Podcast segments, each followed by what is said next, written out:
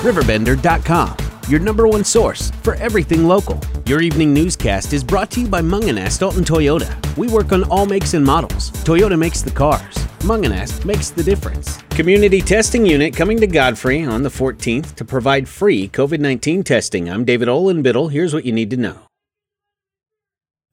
Village of Godfrey Mayor Mike McCormick on Friday announced a new community testing unit is coming to Godfrey on Tuesday, July 14th, providing free COVID 19 tests for the community. Godfrey Public Safety Administrator Chris Sichra has coordinated with the Madison County Health Department arranging for this testing. He said the walk up testing unit will be set up on the parking lot of the sheriff's substation. That's on the Lars Hoffman side of the substation, just behind the Village Hall at 6810 Godfrey Road. Testing will take place from 10 a.m. to 2 p.m on that date. Additional parking can be found in the City Hall lot and along the north side of Lars Hoffman. Sichra also states that after speaking with the Madison County Health Department that they're looking forward to coordinating more local community testing events in Godfrey over the next several months.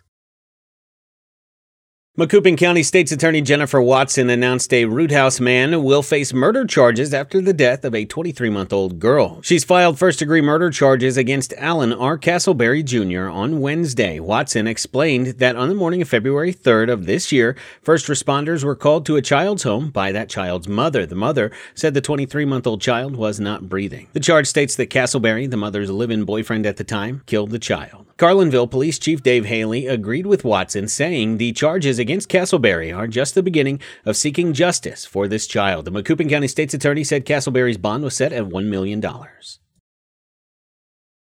This week marks nine years since Jared Hanna of Jerseyville went missing without a trace. He was 28 at the time he went missing on July 2, 2011. He was last seen in Centralia, Illinois. His white 1990 GMC Sierra truck was found abandoned on Joliffe Bridge Road, and he would be 35 years old today. Several extensive searches of the area where the truck was located have been done over the years. Volunteers on ATVs and horseback comb the woods and farms nearby. No solid leads have been uncovered. Jared was last seen wearing a t-shirt, jean shorts, and tennis shoes. He stands 5 foot 7, weighing 195 pounds, has brown eyes, brown hair, and when he was last seen had a buzz cut. He does have a unique feature. He has a scar on the back of his head and right heel of his foot. If you have any information, please call Two Rivers Crime Stoppers at 800 300 2590.